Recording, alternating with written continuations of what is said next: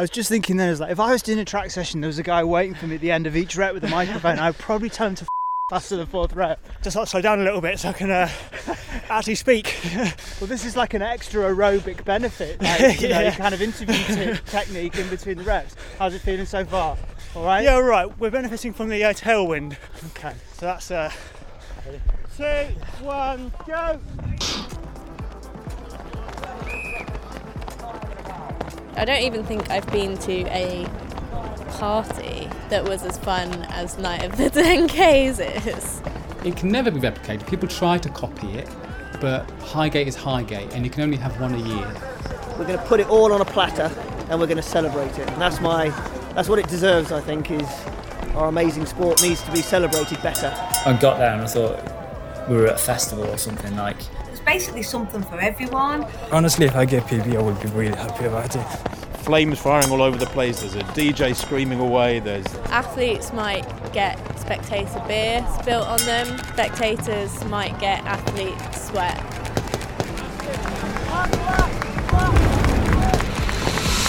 That is a night I, I will never forget. Like, that will live with me for the rest of my life. Thanks for joining me for the big run. Welcome to this special series of preview podcasts to celebrate the return of the night of the 10,000 metre PBs.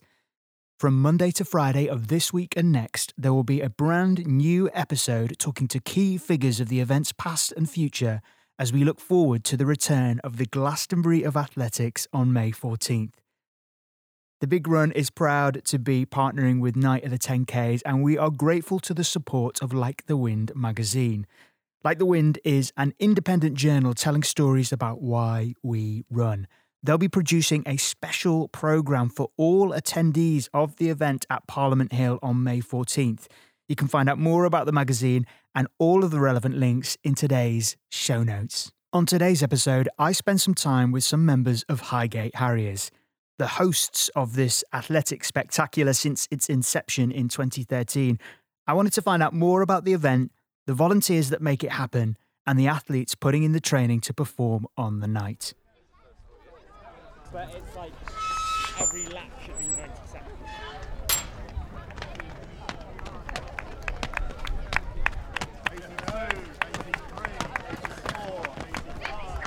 I hear you just doing 12, yeah? Yeah. Just a, ca- just a casual 12. Just, just a casual 12. Okay. okay. Um, I'm also going just going to do a few strides myself now.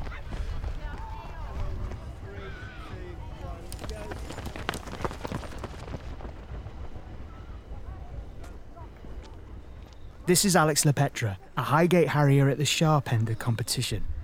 I joined him for some 300s prior to a race a few days later. How's that? Yeah, it's all right. Uh, I'm so I'm so excited to get the full range of how you're going to be over the course of these reps. How are the legs feeling? so far, so good.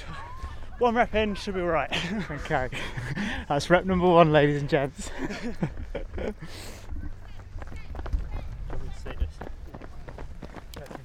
Looking out from the track in the distance, you can see the hill that makes the legendary start of the National Cross Country Championships.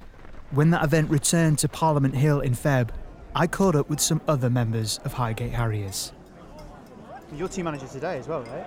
Wow, they don't need team managing. They're they're all good. All the, we got Mark's dad Terry, who is long-standing Highgate man. How long's he been a member of the Oh, club? Dad, how long have you been a member? 1957, I do. 1957. Here he is back in the chair with the numbers, dishing them out like lollipops. Roll up, roll up, get your numbers from Terry. This is Ben Pochee, team manager, coach, and the Highgate Harrier who created the night of the 10,000 metre PBs. He's been evolving and growing the event since it started in 2013. Do you get a little bit of a tingle looking over at the track there, thinking what's Oh. going to be there in uh, in a couple of months' time? A tingle of excitement. I do, looking at it. It's just how different it is, isn't it? I just love the fact this is all Oh. this is all mud, cross country, grass, and and the track's just sitting there, kind of just like a Dormant. just dormant, watching, quiet, and then hopefully a few months later it will erupt and it will be the emporium of. Well, we've got a very important date in between then. Uh, um, April the 9th. Oh, yeah, April 9th. April 9th. National 12 stage road relays. Yeah. So, what can people look forward to in May then? After you've got that, that particular Oh, date on the diary on. crossed off in April? You were I didn't realise you were. Uh, May. May is going to be a celebration of everything that we can see in this disparate nature here at the National. This community of volunteers, interwoven networks, friendships, memories, all held together just by people's goodwill. We're going to put it all on a platter and we're going to celebrate it. And that's my, that's what it deserves. I think is our amazing sport needs to be celebrated better and give an opportunity to everyone to come together, have a social. Hopefully, most of these team managers and officials can relax, can have a beer, meet old friends they haven't seen since university. You've got Terry here, he's been a member of the club since 1956. Think of all those memories and people he knows from the sport. So it's trying to bring all that together and have a really a massive knees up. Where in the middle of it, we promote British distance running and we try and get men and women to run the fastest times they can and get qualifying time for the you know the World Championships. Because there's numerous qualifying opportunities at the event, right? Yeah, absolutely. It's like a it's like a cake of multi-layered cake of qualifying joy. You've got world champs at the top, then you've got European Cup, and then performances will be taken for selection purposes for the Commonwealth Games and the European Championship. So there's there's almost four different levels, if you like, where people will be chasing some form of selection. Yeah. And for the athletes, it's quite a unique experience just interviewing some of them on the lead up to this. They described it as the party that they definitely don't want to miss, but a party that you're also incredibly nervous at because of the opportunities there for qualifying times. Yeah, I mean that was always part of the aim was to create an event where atmosphere is a key driver of performance, and I think yeah, it does flick both ways. I think for some people, that amazing atmosphere, having you know 8,000 people in lane three, on the beer, screaming and cheering at you, can be amazingly motivational. But yeah, for some people, it can be a bit nerve-wracking. I think to start with, because yeah, you. It's how you should be in my eyes. You are the focal point. You are the athlete, are there to be cheered on. But yeah, you're not going to go unnoticed. So yeah, it will definitely get the heart going uh, before and during the race. So yeah, it's a. For the un- un- uninitiated, then, can you explain the uh, the lane three beer cheer? I've, we've had talk of this. For people who perhaps aren't familiar with it, what can they expect with that? Just Very drunk, very loud people, inches away from them, screaming them on to personal glories that they may never relive ever again. So it's a, it's a rare moment in time. No, essentially, we allow spectators onto the track, standing in lane four, the edge of lane three, and uh, the goal was always to get more spectators down. So that's what we've been doing: is driving the entertainment side of it to get more people to come. It's completely for free, and to experience it. And so, as an athlete, the whole track is surrounded. The entire track is surrounded by sometimes three or four people deep, cheering, screaming on friends, watching. We've got Wavelight technology back, so there's going to be that real visceral connection with what pace they're on, and the crowd can connect with that, so they can see who's on for World Championship qualifying time, who's on for qualifying time for Commonwealth Games, all these sorts of things. The crowd can really engage with and see. So what it means is you've got a very loud crowd. Yes, they've been on the RAS, but also they're really knowledgeable, and with Wavelight pacing, they are really in tune with exactly what pace these athletes are running at. So you get this really connected bit of atmosphere where the athletes are cheered on by the crowd who know exactly what's what's going on. Yeah, it's uh, it's fantastic. I love it. And that accessibility is key for switching people onto the sport who perhaps might not have considered it before, right? Uh, yeah, absolutely. I'd love it. Is people could come, families would come, where maybe one family member is interested in the athletic side. They bring friends, children who've maybe never been to an athletics meet, and they see what the sport is and what it can be, and the excitement and the buzz and the passion. And I think hopefully that will then draw people in to find a club they want to join and try it for the first time. Because, yeah, I'm extremely proud of our sport. I love it. I owe it so much. It's so many great friends, so many great memories, and I'd love for other people to be able to tap into that amazing resource that athletics at grassroots level provides. It's, it's free. There's hardly any barriers to entry, and uh, it can be so exciting. So yeah, that's really what I want it to be as a platform, maybe hopefully to get more people tuned into what our sport's all about. And you keep saying as well, it's a free, not for profit event which relies on this sort of extraordinary army of, of volunteers that, that make it happen as well.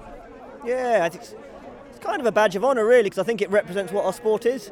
We're not trying to get, we're not putting something great on and trying to get a pound of flesh financially from anyone.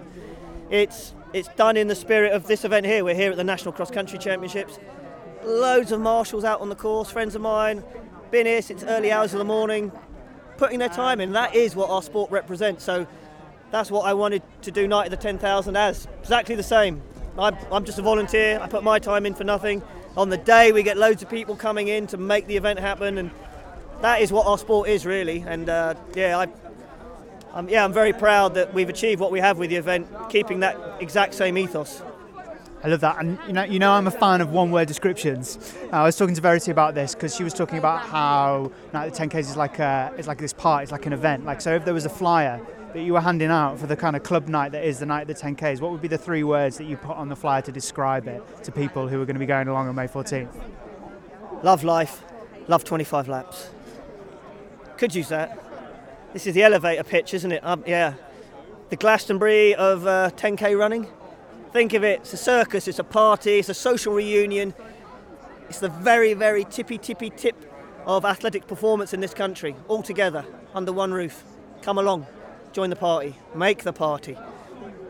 So Alex Lepetra is probably going to be our lead runner from the men today, running, and he'll be running here, and he's running at night the 10,000. So, what's the focus of this session then for the guys? Well, sustained endurance and pace judgment, I'd say. Okay. Three reps in. Course way in, yeah. Starting for a little bit. 300's aren't my favourite. Bit, bit quick for me. Okay. I prefer the longer reps. I was talking to Dave, and he said one of the key components of this is pace judgment. Yeah. Like, how do you how do you teach yourself like pace and how to judge it? Is it just something you learn? over- mainly like doing reps on a track where you just kind of feel the pace and you can judge it because you get feedback every 400 metres. Hmm.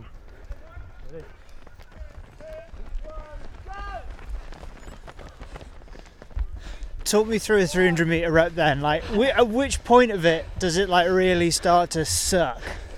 So usually about at least 100 metres in, but we got the tailwind on the home straight, which is there. And are you taking it in turns, leading reps and stuff? We are, we are. That always helps. Yeah. you up next? Uh, yes, I believe so. I am.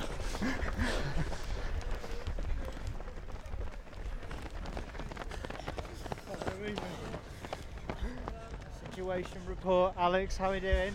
Last one. Last one, best one. Almost there. Oh, okay.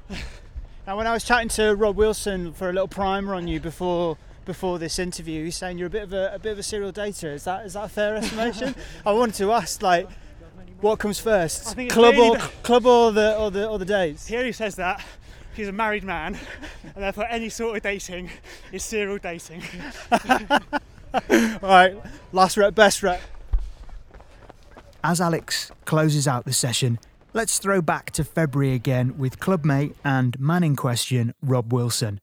Rob is head of marketing for SOAR, a long standing Highgate man, and the guy heading up the army of volunteers on the day come May 14th. Ben told me you're the kind of head of the volunteer army. How does that work? or is that a fair representation? Well, he always says that, and we'll go. Well, well I'm, I'm the head of the. Well, seemingly, I am um, charged with uh, rabble rousing the sort of um, the hundred-ish, uh, the hundred-ish people that basically form the sort of structured human shield around Lane Three for the Lane Three beer and cheer. So, moving in the barriers, moving out the barriers. uh, Just general marshalling, just general sort of stewarding, keeping things running smoothly. And it's like the beauty is, it's it's basically mostly Highgate runners, friends of Highgate runners, members, people in the local community, people from other clubs that just come down and help out. And it's like you're basically there supporting and drinking a beer, but just with a high vis vest on. Um, apart from that, you're a regular punter. So yeah, that is sort of what I do. So Ben and I have a chat. Um,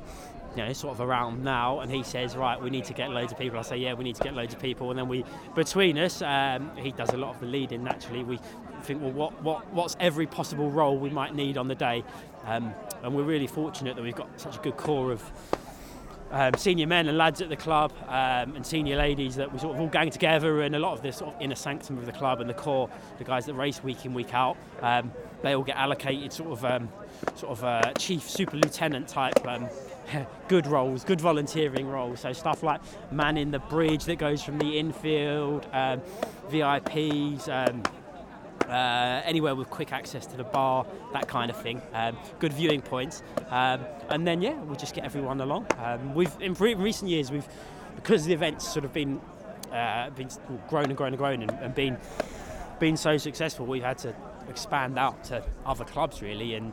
Um, you know, a lot of the London clubs, clubs in the south, will just say, "Can you can you come along? Can you chuck a chuck a high vis vest on? Can you just have a bit of a presence? You know, protecting the, the, the, the sanctity of Lane Three beer and cheer." So, for the uninitiated, what is Lane Three? Lane beer Three cheer? beer and cheer is, is it is literally the race starts, the first two laps. Um, so this is another important part of the volunteers. Or the first two laps, you have to give the athletes the majority of the track. Once they've completed two two full laps, then the, the volunteer army kind of move in, like the, the the, the, crowd concertines, it concertinas inwards mm. um, and closes in and comes right up to the cusp of lane three. Obviously, the race is strung out at that point, so the athletes are predominantly running in lane one. So you're in lane three and you've got a beer in your hand, and it's the closest I've ever seen to, to like the Alpe d'Huez Tour de France style cycling right in the athletes' faces. Um, just hollering and cheering and shouting and screaming and getting after everyone,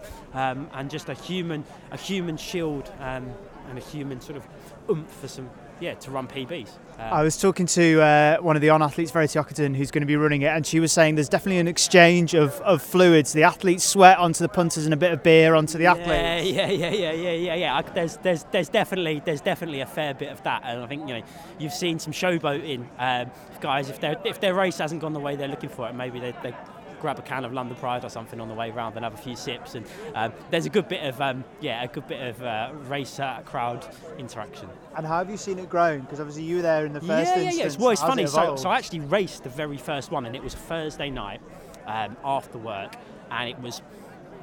To be fair, it wasn't that indistinguishable from um, any regular midweek open meeting, but there was just some little seeds. Where I think we had a, like a ghetto blaster over the back, a few more people with beers, and then from that first year, then it got moved to a Saturday night, I think. Um, so it was the first year, 2013. I, I, I lose track myself. Um, it was a, but it was a Thursday night.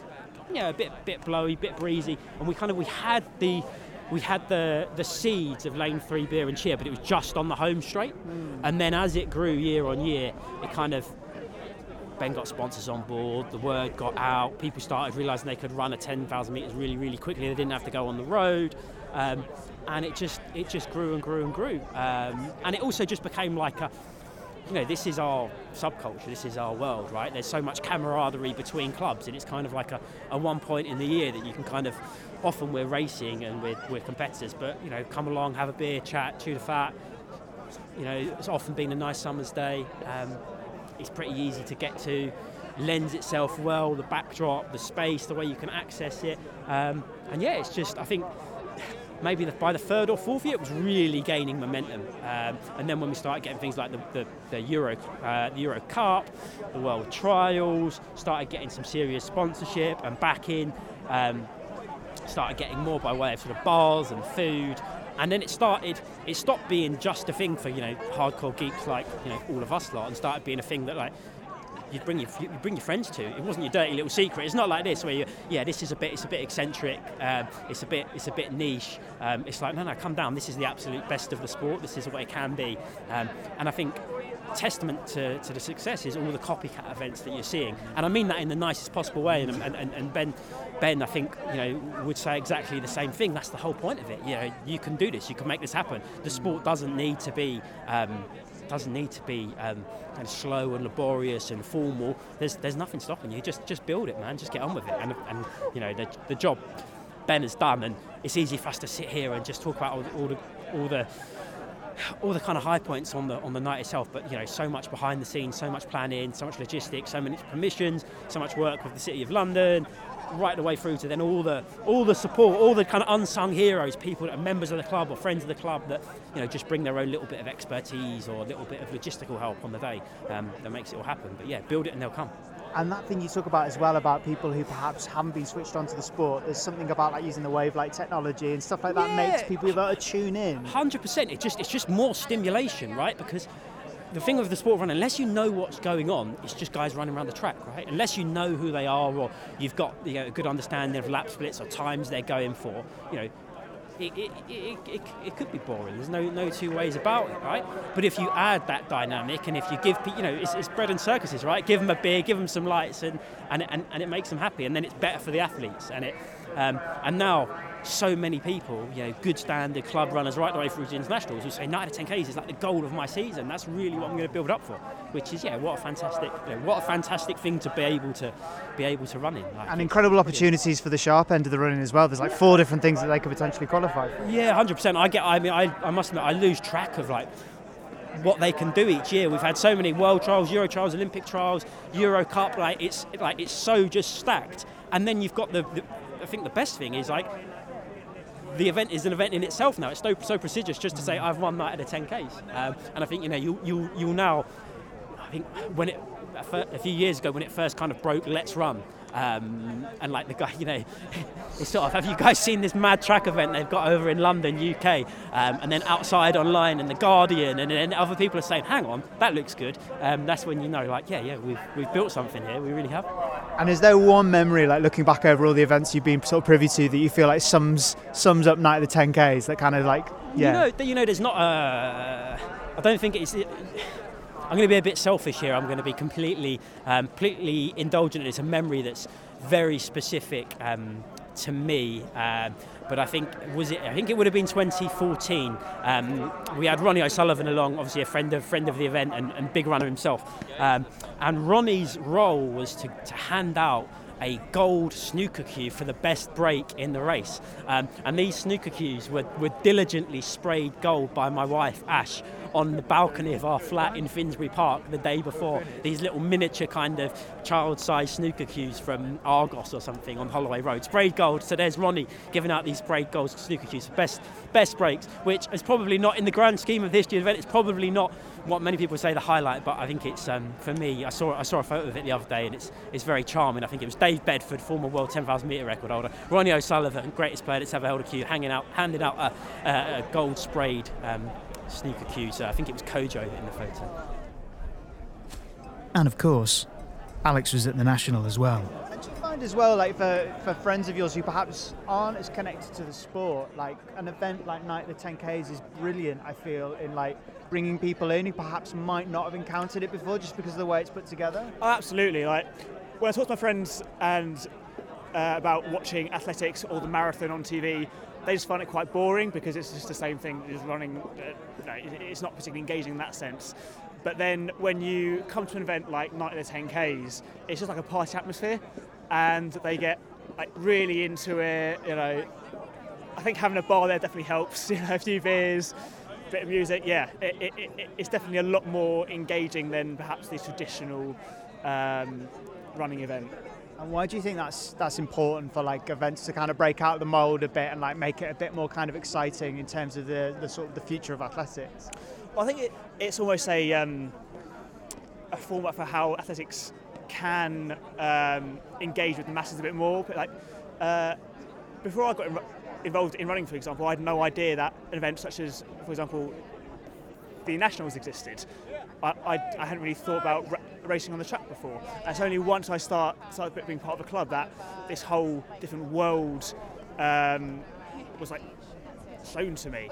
And so Night of 10Ks, something like that where it's advertised to the general public, they come down, uh, they enjoy it, and I think it, it just uh, allows them to experience what we as runners experience um, in events like the National Cross and how are you feeling like about May, sort of from from kind of performance side of things? Like, do you know where you're going to be sort of slotting in, in terms of like entry sort of times?